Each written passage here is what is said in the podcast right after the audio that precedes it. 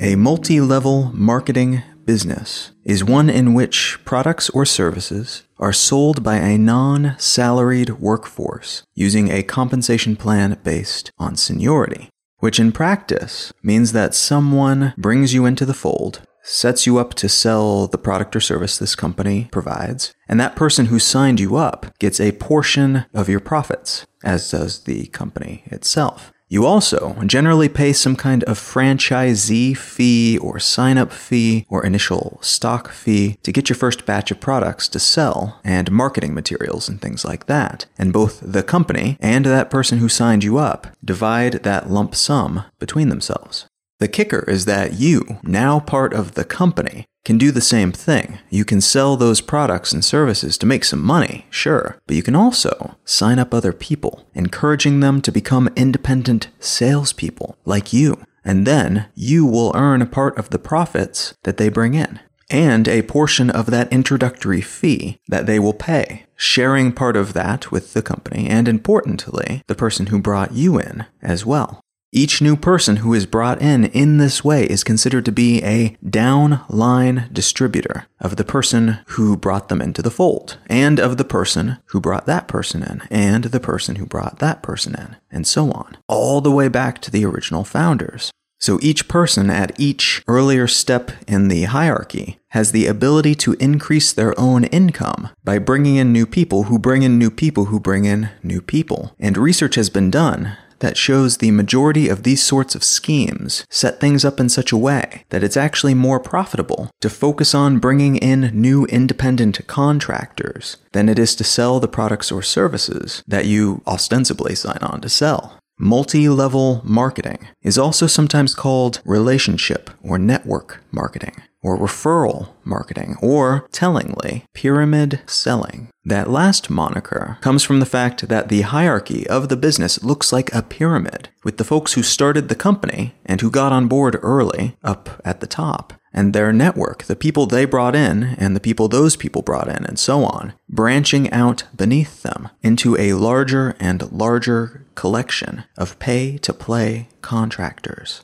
Because of this structure and the promises of easy profits for folks who are willing to be brazen with their selling methods, and with a willingness to bring more people into the fold, to convince more people to become contractors like them, the external appeal of these sorts of businesses can be obvious. All the marketing materials you will see from the outside tout the huge profits that their contractors make, and how wonderful their products are, how great the corporate culture is, and so on. But like most schemes that purport to help folks earn easy money, multi-level marketing schemes have been shown across numerous studies to be beneficial only to a select few people, primarily those at the very top of the pyramid.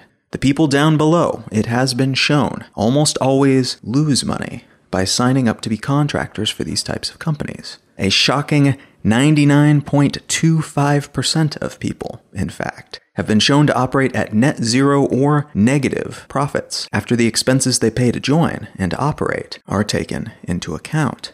Further, of the less than one percent of contractors who actually make money through multi-level marketing schemes, only ten percent of that less than one percent make more than one hundred dollars per week. Even the numbers from the lobbying arm of the M L M industry, the Direct Sellers Association, are pretty sad. Of those who make some kind of income from multi-level marketing schemes, and this includes the outlier hardcore profits gained by those who are at the top of the pyramid, the median income of M L M sellers is still only two thousand four hundred dollars per year. So that's a number that is shifted significantly by the handful of people at the top who started the company, making millions of dollars from it. And still, it's only two thousand four hundred dollars a year. You've almost certainly seen these types of companies at some point. Generally, they sell supplements or beauty products, and almost always you are meant to buy them through overenthusiastic, borderline pushy salespeople who are trying to earn back that money that they spent buying into the scheme, hoping to make their fortune by convincing potential customers to become their own downline salespeople. As a consequence of this setup, everyone at every step of the pyramid is incentivized to make things seem better than they are. If your financial well-being is dependent on other people joining the company after you as your downline distributor, you're not going to tell them that you've earned nothing, are you? Of course not. You will probably sell them on how great the product is, how much money you're making, how much money you have heard other people are making, how well everyone in the company is doing. You'll probably gloss over the M L M component and focus on the company culture, how inspirational it is, how ethical, and so on. This is a big part of why the corporate cultures within multi-level marketing companies are regularly compared to that of cults. Everyone involved is incentivized to more or less worship at the altar of whatever's being sold, to bring in new converts, and to ensure that everyone's visibly enthused all the time, even when they begin to have their doubts and personal misgivings beneath the surface. Because if they don't do this, they are hurting themselves and everyone else who has bought into the dream financially. This type of scheme requires a constant stream of new converts, willing to give up their money to enrich those who joined before them. Now, if you're wondering whether there is a difference between multi-level marketing schemes and pyramid schemes, you're not alone in that. Technically, legally, the difference is that pyramid schemes typically do not have a product or service to sell. They just convince people to contribute to those higher up in the hopes that they can keep convincing more and more people to join after them. Every new recruit is convinced that they are higher up on the pyramid than they actually are, and they join with the assumption that they can earn back more than they put in before the whole thing falls apart, when the potential pool of suckers has dried up. And the total potential pool, by the way, ends at about a dozen levels of the pyramid. Depending on whether you do the math with each person bringing in five or six people, you would need more people than exist in the whole of the human race, which is quickly climbing its way to eight billion people, if you wanted to create a thirteenth level for a pyramid scheme. So the pool of suckers is not anywhere near infinite, and chances are good that nowhere near the entire population of the planet will join your specific scheme anyway. So there is a hard limit to how much anyone at any level can actually make, even if they're willing to commit to victimizing others regularly, continuously, to earn that quick buck. Multi-level marketing schemes, on the other hand, have products or services that they sell, which allows them to avoid the legal pyramid scheme or Ponzi scheme definition, which in turn allows them to operate legally in many parts of the United States, despite having been banned in many other countries, including places like China. And they continue to operate in these places despite the fact that it's well known within these companies, even if they don't promote it this way externally, that the real money is in bringing in new people, not in selling the products. Many of which only exist to ensure that they're not banned, to ensure that they remain, in the eyes of the law, multi-level marketing companies, not pyramid schemes. What I want to talk about today is a very popular collection of technologies that have become the center of numerous multi-level marketing schemes, and in some cases, straight-out pyramid schemes, and which, despite their immense overall potential, have primarily become a path to personal enrichment for washed-up actors and athletes, unscrupulous tech denizens, and even the occasional politician, all looking to make a buck at other people's expense.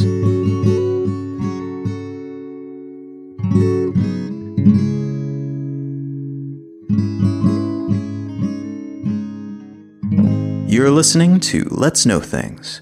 I'm Colin Wright.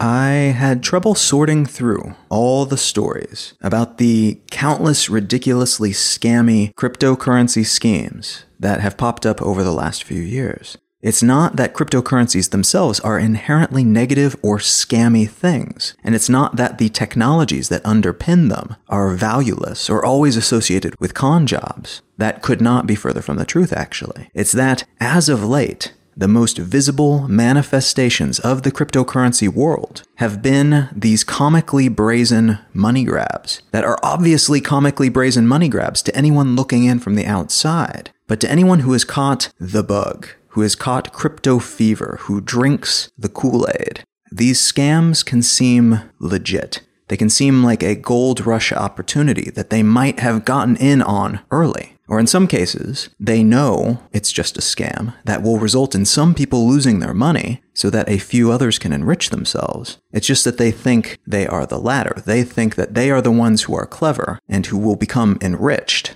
at the expense of the greater fools who come after them.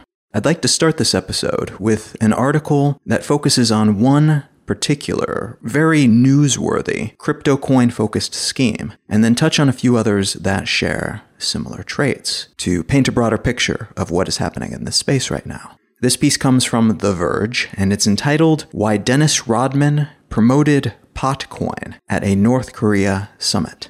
I originally heard about this story from a tweet posted by a reporter named Benji Sarlin, which said, quote, "I'm not sure it's possible to capture an entire era in one image, but Dennis Rodman running a cryptocurrency grift on live T V from the North Korean summit while wearing a MAGA is a serious nominee," end quote.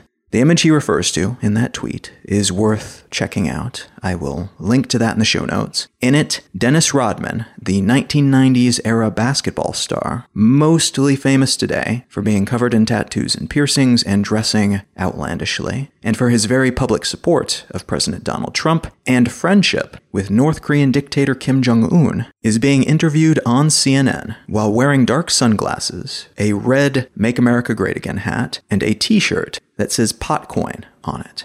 Rodman is ostensibly there to in some way help with the summit, which was intended to help decrease the military pressure that had built up on the Korean peninsula over the past few years. Rodman had previously been a guest of Kim Jong-un, so his presence was sort of explained by that, though U S officials have been quick to tell anyone who would listen that he is definitely not there in any official capacity. From a more contextually aware perspective, though, Rodman's appearance at the summit seemed to be almost exclusively a promotional opportunity for this cryptocurrency, Potcoin. And it's worth noting that his previous visits to North Korea had been sponsored by Potcoin, and before that, an Irish gambling website called Paddy Power. And this promotional stunt did not happen in isolation. It came within months of similar stunts, some on T V, some on social media, that involved Ghostface Killah from the Wu-Tang Clan, the actor Jamie Foxx, and the famous boxer Floyd Mayweather, all promoting different cryptocurrencies to their audiences. These types of entities recruiting celebrities to hawk their crypto wares to more mainstream audiences is only a small marketing escalation in the context of what has been happening in the cryptocurrency space for years now. Influencer-backed coins started to pop up soon after the mainstream success of Bitcoin and Ethereum, some of which stuck around after those two main success stories, but many of these coins seemed to be relatively quick, cynical money grabs that operated in a remarkably similar fashion to multi-level marketing and pyramid schemes. I've done a few episodes about different facets of the cryptocurrency world before. One was about Bitcoin specifically, and one was about the very interesting world of asset tokenization. But a quick refresher on cryptocurrencies is that they are digital assets that work like coins or tokens, which can ostensibly store value of some kind, and which are locked down, made secure, using strong cryptography.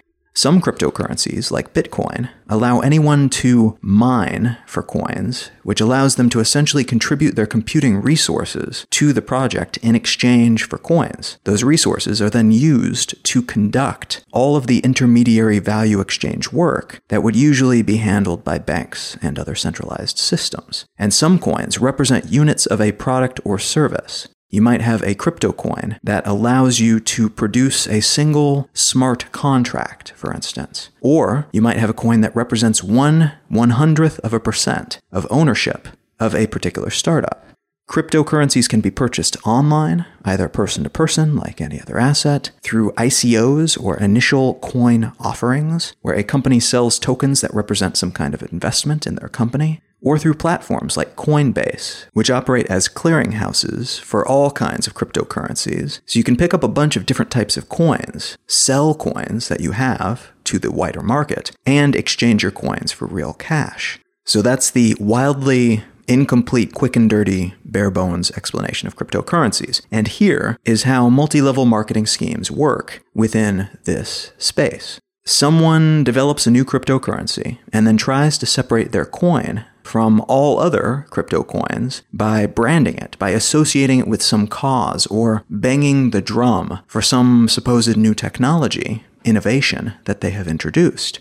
In some cases, there actually is a new innovation involved. In some cases, it's just another coin, though. Same as all the others, except that it has pot in the name, for instance, which might end up being good for promotional purposes. And in some cases, there is no coin. It's just a white paper theorizing what the coin could be like, why it would be different, why it's a good investment opportunity. And the only real product is all the marketing wizardry that surrounds its release. From there, you get something akin to an initial private offering of stocks. You and your friends, people with money, and people who can help you promote the coin, like celebrities, Dennis Rodman, for instance, all get a bunch of coins just for signing up, for either being part of the development of the coin, or for playing a role in the marketing push that comes next. If you give someone like Rodman a million pot coins, for instance, he will then be incentivized to increase the perceived value of those coins, so he can then sell them at an inflated price and make some money for his promotional efforts. The same is true of anyone else that you bring into the fold. Those you give coins from that initial batch, and those you incentivize to participate in the marketing push later by giving them access to coins that they can purchase cheap before anyone else. So after that initial round of insiders, you have the next tier, a group of cryptocurrency blog and social media influencers who can buy coins for, let's say, five cents a piece, which means that they are, again, incentivized to help promote that coin, so their early investment pays off. After that comes the early adopters who maybe buy coins for ten cents a piece. And after that is the audience of those influencers and early adopters. Maybe it's other techies that are convinced that they have found a smart investment opportunity. Maybe it's stock market people who want to get into the crypto coin game and who believe that they've gotten in on the ground floor of this one. So the coin's value can only really go up from there. And then comes the larger mainstream wave, made up of all the other people these earlier groups can convince that this coin is a great investment. It's the folks who read the cryptocurrency blogs, who follow those influencers on Instagram, and who get sucked into the hype cycle, believing themselves to be clever and in the loop, buying the coins at twenty-five cents a pop, being told that they are insiders, and that they will be rich when the coin inevitably increases in value. So at each level, you have folks who are further from that initial small group of people who stand to gain the most from the coin's increased popularity. And each new level of the pyramid, if all goes according to plan, gets bigger, with more and more money going to those first few groups, so long as they can convince enough other people, who will almost certainly make little or nothing from their investment, to buy more coins, and to hold their coins at all costs. So the value of the coins held by the creators and influencers and early adopters go up, and they can unload their stockpiles at these inflated prices on all the people who come in later. So Rodman, at this point, can sell his million free coins and reap a nice payment for his efforts. And those who bought in at five cents can sell to that later group for twenty-five cents apiece. Just like any other multi-level marketing or pyramid scheme, then, many of these cryptocurrencies exist only to make money for those who start them and those who promote them. Anyone not in on the ground floor, not involved with the creation of the coin or the initial hype cycle around that coin, are the greater fools. They are the bag holders who are paying to play and who are almost certain to spend more than they make so that the creators and promoters can make a profit. That's where the money comes from, from these people who get suckered into buying in on this thing, thinking it's an investment.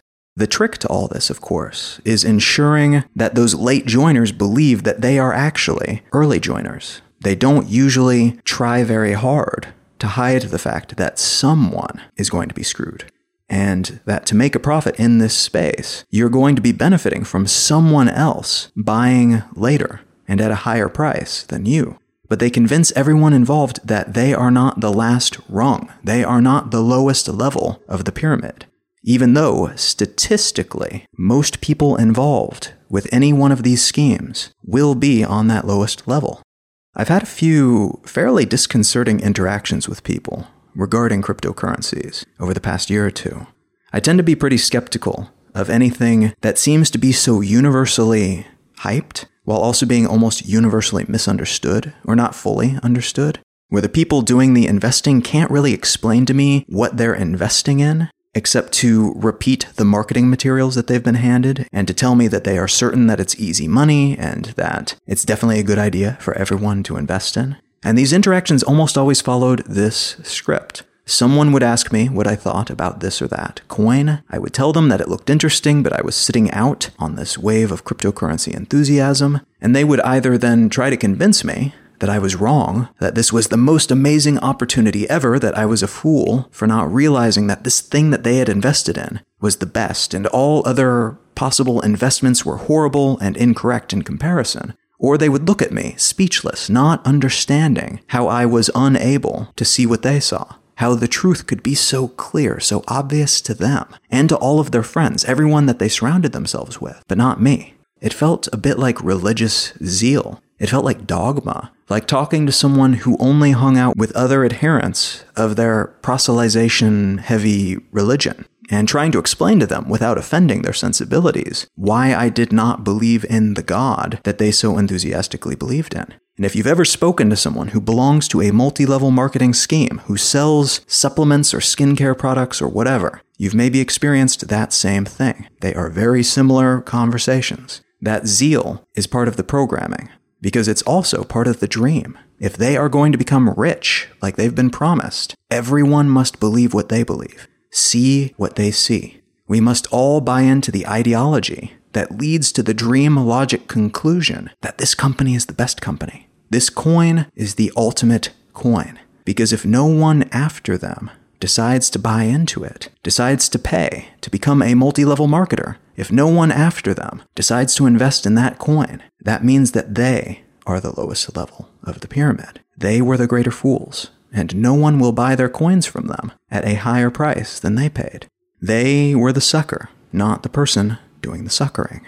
Now, to be one hundred percent clear about this, I am not saying that all cryptocurrencies are scams. They are absolutely not. A whole lot of them are based on super interesting technology that I am excited to see evolve and grow. I am very interested in all of the potential in this space, and I don't even think the inflated value of some of the mainstream coins like Bitcoin, which research indicates was almost certainly inflated by a small cartel of Bitcoin holders who have significant holdings of Bitcoin and who therefore probably made billions of dollars by spending millions of dollars to promote it and get the mainstream public all riled up about the concept. All the same, I don't think high values for some of these cryptocurrencies is entirely unjustified. I think it will be interesting to see how they develop while having that kind of popularity and value. That's important data for the continued development in this space. And a lot of the people working on these types of coins and tokens are earnest and honest in how they approach it, and would not dream of trying to take anyone for a ride. They just want what is best for the technology and the ideological underpinnings of those efforts.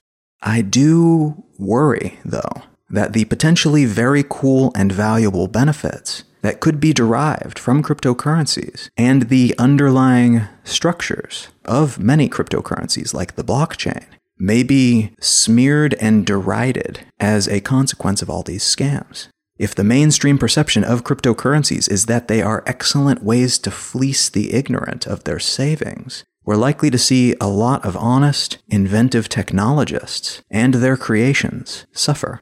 Also, some unscrupulous sociopathic marketers and investors can make a buck at their expense. That is my issue here. It's about the scam, not the technology. And things have gotten so bad that some scammers are not even bothering to conceal their grift anymore. An Ethereum-based cryptocurrency called Confido raised about three hundred seventy-four thousand dollars through an initial coin offering, and then took that money and disappeared. The coin was pitched as a futuristic means of making payments and tracking shipments, but that never happened. The people who bought coins during the I P O were left with useless tokens, which are, as of the day I'm recording this, worth a little over a cent apiece on crypto markets. Another cryptocurrency called Protium, which pitched itself as an Ethereum-based coin that would revolutionize the fruit and vegetable industry, put even less effort into their scam, making an estimated eleven dollars or so, before pulling their social media accounts and replacing their website with a blank page containing only the word penis. In yet another case, a series of I C Os were held for a piece of investment software called LoopX, which, after raising four point five million dollars, disappeared, along with all the money that was raised. And one of the biggest scams in this space thus far took place around that same time, when BitConnect, a coin-based scheme that was called out as a Ponzi scheme early on by people in the know, including the founder of Ethereum, they fluffed up their value hard, using affiliate-based marketers and influencer endorsers, only to disappear when their coin hit a four hundred dollars valuation, topping out as one of the top twenty cryptocurrencies in the world with a total value of around two point six billion dollars.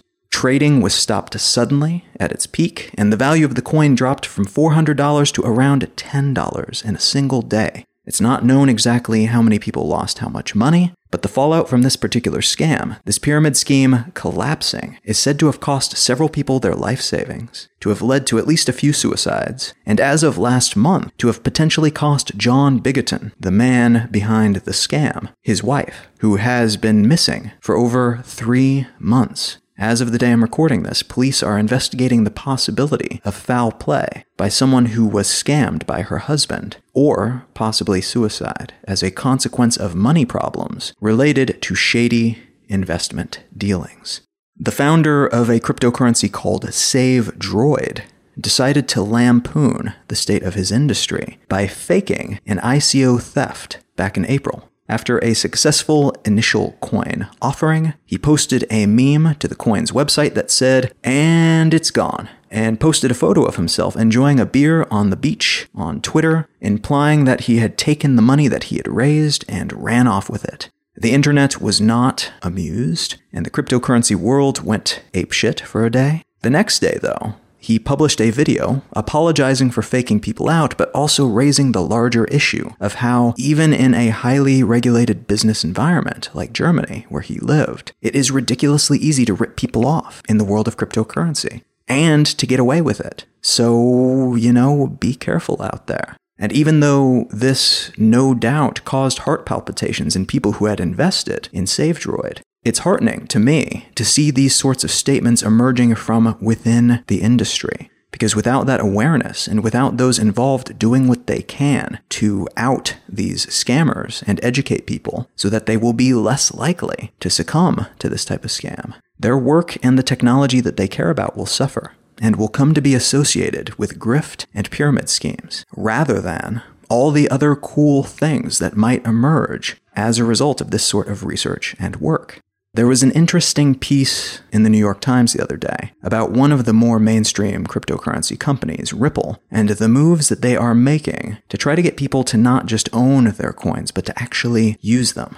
And I should note that Ripple is actually a company focused on providing seamless transactions of money online, and their token, or coin, X R P, also called Ripples, is an app-based cryptocurrency that they use to make those transactions happen. You put money into your account, which is converted into X R P tokens, and those tokens are sent, rather than money, to the recipient. And the tokens can then be converted on the other side of the transaction back into real money. And this apparently makes international transactions in particular a whole lot easier and cheaper. So it works sort of like a better PayPal, but with less overhead and centralization than is required for PayPal. And because of the utility of these tokens, they are bought and sold like anything else, like Bitcoin or Ethereum. Of course, speculating on these coins as if they were assets, like stock or heads of cattle, is one thing. But getting people to spend these coins as if they were coins is another. That latter goal is the main intention behind many of the more mainstream cryptocurrencies, because it would allow them to have some semblance of perceived long-term legitimacy and structure, something people can hold as a marker of wealth for generations, not just until the price rises sufficiently high for them to cash out, making a profit.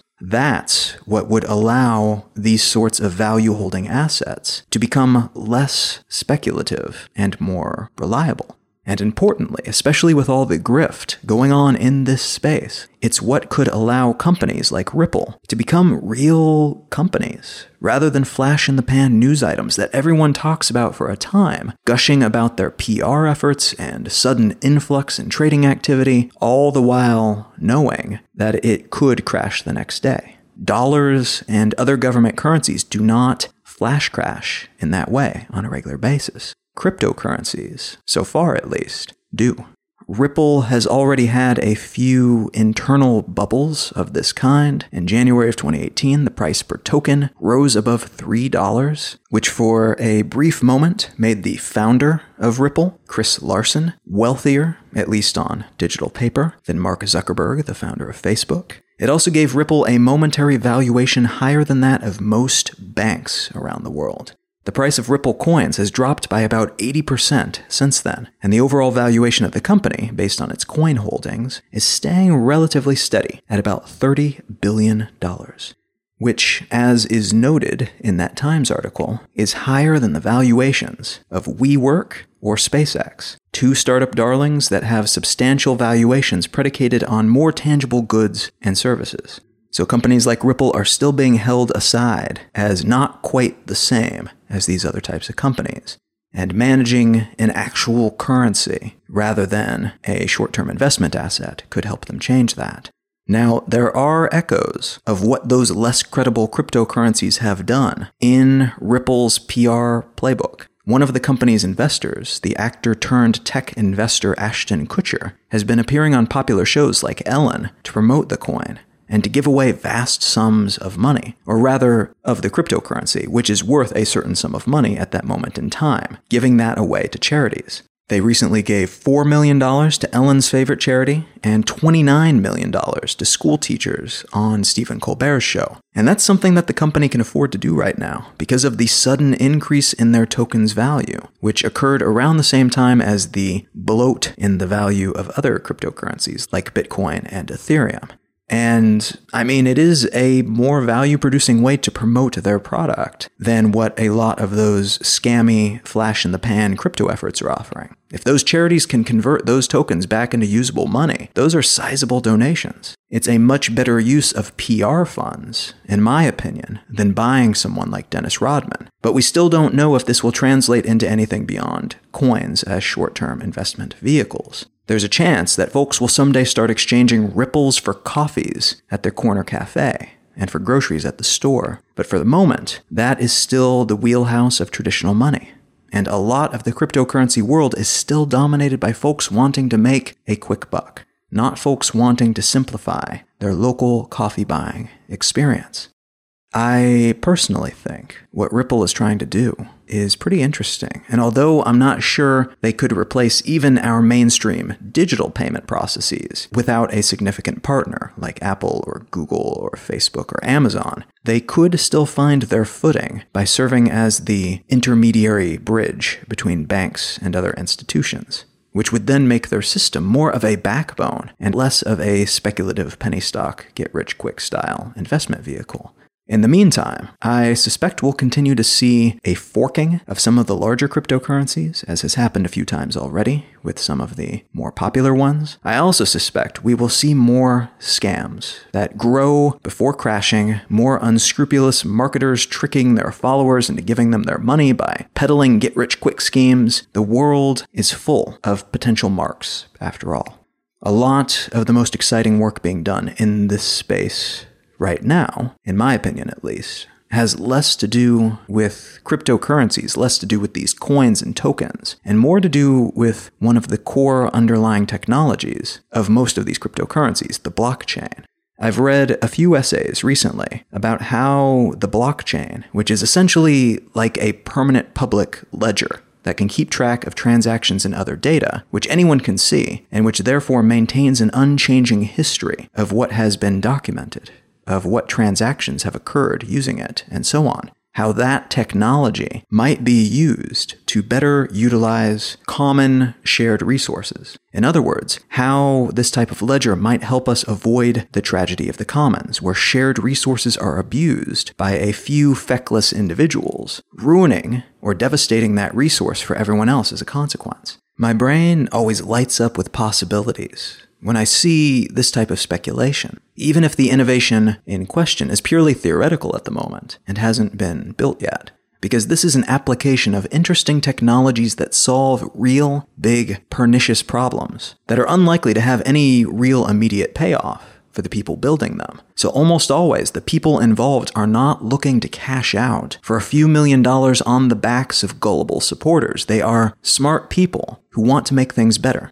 which at its best is what technological innovation is all about, even if that's not always the most visible, newsworthy version of what's being done within a field of research and development at any given moment.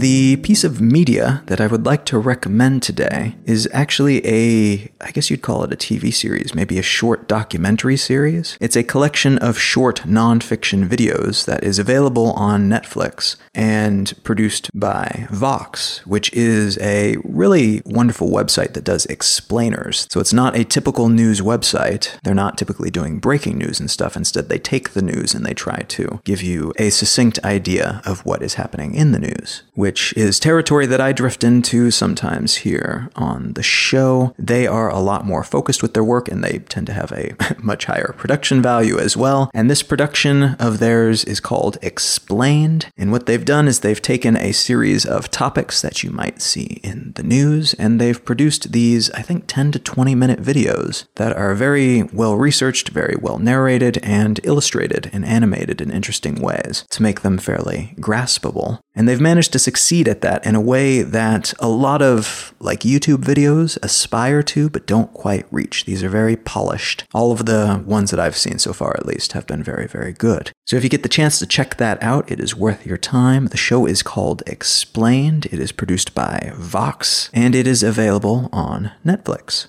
You can find out more about me and my work at Colin dot I O. You can find my blog at exile lifestyle dot com, and you can find the show notes for this episode and every episode of this podcast at lets know things dot com. I'll be going on tour soon. You can find out more about that at becoming tour dot com, and feel free to reach out and say hello on social media. I am at Colin is my name in places like Instagram and Twitter and so on. Thank you so much for listening. I'm Colin Wright, and I will talk to you again next week.